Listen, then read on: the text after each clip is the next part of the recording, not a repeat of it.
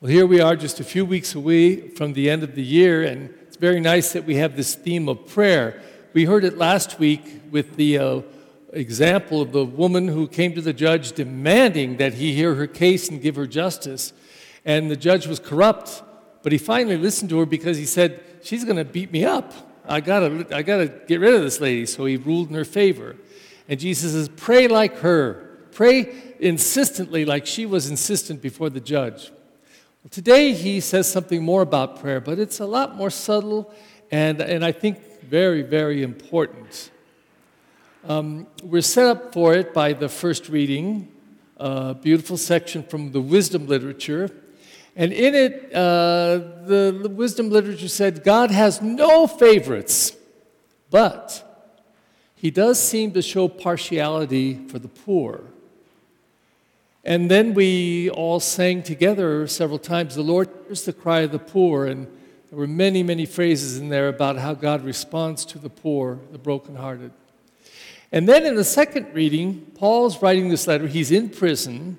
He's been before the judges. He's, he was abandoned. Nobody there stood with him. But he says, in his poverty, in his imprisonment and poverty, he says, But the Lord stood there by my side. The Lord had his back, and Paul knew it. And so, in that context, Jesus speaks about the prayer of two different people a Pharisee, very self righteous, and a, and a sinner. Now, it is important to know something about tax collectors. Tax collectors uh, worked for the Romans, they were Jews working for the Romans. And um, say, let's say, for example, Noel I'm the, I'm the tax collector. Noel has to pay $50 uh, for his, uh, uh, his taxes, but I charge him 65. Who do you think the, 60, the extra $15 is going to? Moi. Moi. And so I could do that because there was a big Roman army behind me that would protect me. And why would they protect me? Well, I'm sending $50 to Rome, they're getting paid by Rome. And so the tax collectors were able to be corrupt and everybody knew it. They didn't like him at all. They called him big sinners. Um, but the Pharisees and scribes pretty much were self righteous people, always, always proud and bragging, very arrogant. They knew it all or thought they did. So, this is who Jesus is going to talk about as he talks to scribes and Pharisees. But before I go there, I entered the seminary when I was 14 and um, I spent 12 years there four years of high school, four years of college, and four years of theology. And uh, one of the great gifts that I got was the day I arrived. Um, they needed people who could play the piano and organ for the, for the music program for our morning prayer, night prayer, evening prayer, and for Mass. So every single day of my 12 years, I got to play the piano or the organ, or both. And it was thrilling. It was thrilling because I loved classical music, and, and, and it just was wonderful that I got to use that gift again and again all through my preparation. Um, but there was a guy there who he couldn't play an instrument, but he could play his voice. He had a magnificent voice. Loved opera, loved opera, and um, but but he, I think he didn't feel that he was appreciated or I think he wasn't very confident in himself. I'm not sure because he would never let you compliment him because he'd beat you to it. If I were going up to him and I thought he sang beautifully that day, and if I was going to go up and say, Oh, you know, that was really lovely today, he says, That was good, wasn't it? Didn't I do a good job? Wow, I, I think I'm really good, aren't I? Don't you think I am? And, and he would always uh, beat you to it, wouldn't allow you to, to give him any praise or any compliments. And I thought it was tragic. I thought it was tragic because people love to acknowledge when they see something beautiful or good. But nobody was allowed to because he'd always beat us there. And I, like I said, I can't judge another person, but it appeared to me that he didn't feel that people thought he was any good. So he had to kind of declare it and, and get them to agree with him. Now, that's something like what Jesus is talking about. But the Pharisees were super arrogant. Imagine, well, first of all, they were very well educated. They were probably the 1% that could read and write. And they uh, had money, they were educated, and they were able, and they were in a, a certain class of people. And they sat up in the front rows of front seats of the synagogues, and they, and they wore all these tassels, and they were always talking about themselves and how much they knew about the law and this and that. So Jesus tells a parable about these two men praying. And he starts with the Pharisee. And by the way, he's saying this to the Pharisees, okay? To them. He says, A Pharisee came into the temple to pray. And he stood there and he said, Oh God, thank God I'm not like those other people in the world who are greedy and adulterous and, and creepy people. No, no, no, no. I pay tithes on everything I earn. I fast twice a week. I am so wonderful, God. God bless you and God bless me. I'm wonderful. I'm improvising a little bit, okay? Um, and Jesus says he was so self righteous.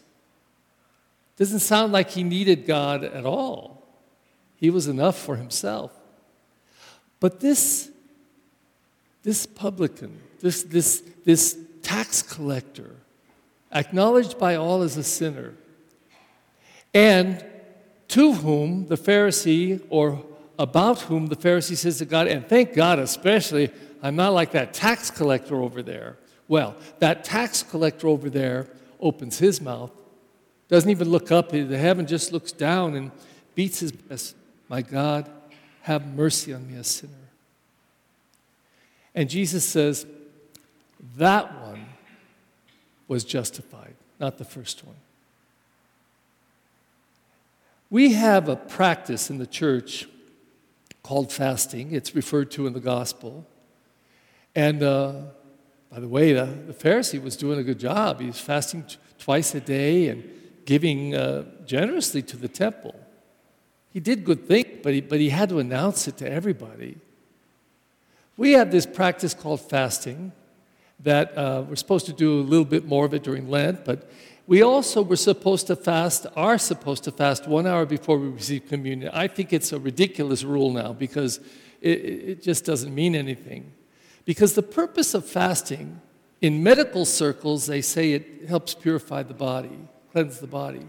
But in spiritual circles, the purpose of fasting is to become empty and feel empty. Because um, if we come before God full, full of ourselves, full of anything, and, and not needing God, we, we talk like that Pharisee. Thank God I'm not like the rest of the world. Look at me, look at me. I Look at all the good I do.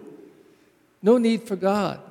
So the church said, before you receive communion, before you take Jesus Christ into your body as food, what if your body were empty and you were feeling hungry and thirsty? So uh, we're supposed to fast an hour before, but, but you know, if, if, if I was going to the noon mass and uh, communion's at 12:30, I could eat up until 11:30. So let's say, I, like a piggy pig pig, I'm eating like mad at home and get my last cup of coffee. Oh, good, I made it. I, I finished an hour before. And then on the way over, I you know, smelled donuts. Oh, please, I'm full, I'm full. Um, if I'm full physically, how about me spiritually? Am I even aware of it? So the church said, get hungry. So when I was a kid, before we could go to communion, it was three hours of fasting. Not supposed to eat or drink anything. So if I was going to receive communion at, the, at 12, 12 o'clock mass at 12.30, I could eat up until 9.30, stuff my face. Then 9.30, 10.30, 11.30, 12.30, three hours. Now, I probably would begin to feel a little hungry or thirsty. Maybe on the way over, pass by the donut shop, and I, hmm, maybe I'll have to get a donut after Mass, okay? But my parents had to fast from midnight. I don't know if anybody here uh, knows shoes couldn't eat or drink anything after midnight. So if you're going to the 12 Mass on the next day at 12.30 you'd receive communion, you couldn't eat or drink anything from 12 midnight to 12.30. You were hungry. You were thirsty. And the point of that was if you could feel actual physical hunger and thirst and desire, a longing, I'm, I'm so hungry, you pass by the donut shop on the way over, you go, oh my God, please hurry up, pass it, pass it, pass it it almost hurts, I'm so hungry. Then there's a better likelihood that you can make the spiritual connection with hunger and thirst. And what do we hunger and thirst for? All kinds of things mercy, love, forgiveness, compassion, justice, peace, healing, unity, all kinds of things that we might long for in our own lives, in our families, in our community, in our world. So, spiritually speaking, when we can empty ourselves, become poor inside, so that we can be enriched by our God. So we come through the front doors of the church, make sign of the cross with holy water, walk in, and like, the, like, like that the tax collector saying, Lord, have mercy on me, I'm a sinner. Oh God, I'm so hungry and thirsty for you. Fill me with your life. Give me your, give me your love. Guide me, teach me, walk with me. Back me up, Lord, back me up. That's the purpose. And the sad, sad story in this gospel today is it appears that the Pharisee couldn't feel any of that, wasn't even aware. So full of himself, so full of himself. And then Jesus wraps it all up with this, this wonderful and awful phrase at the same time. He says, The humble will be exalted, and the exalted will be humbled. And I think it's true, spiritually speaking. If there's no room for God in my life, if I have nothing that I'm longing for, what do I need? What am I doing? Where am I going? How am I living? But Jesus says it's a good thing to know what we long for. It's a good thing to hope and want and seek and pray. And if we can come before God humbly enough, He says for sure, God will show partiality toward us, He will exalt us with His love.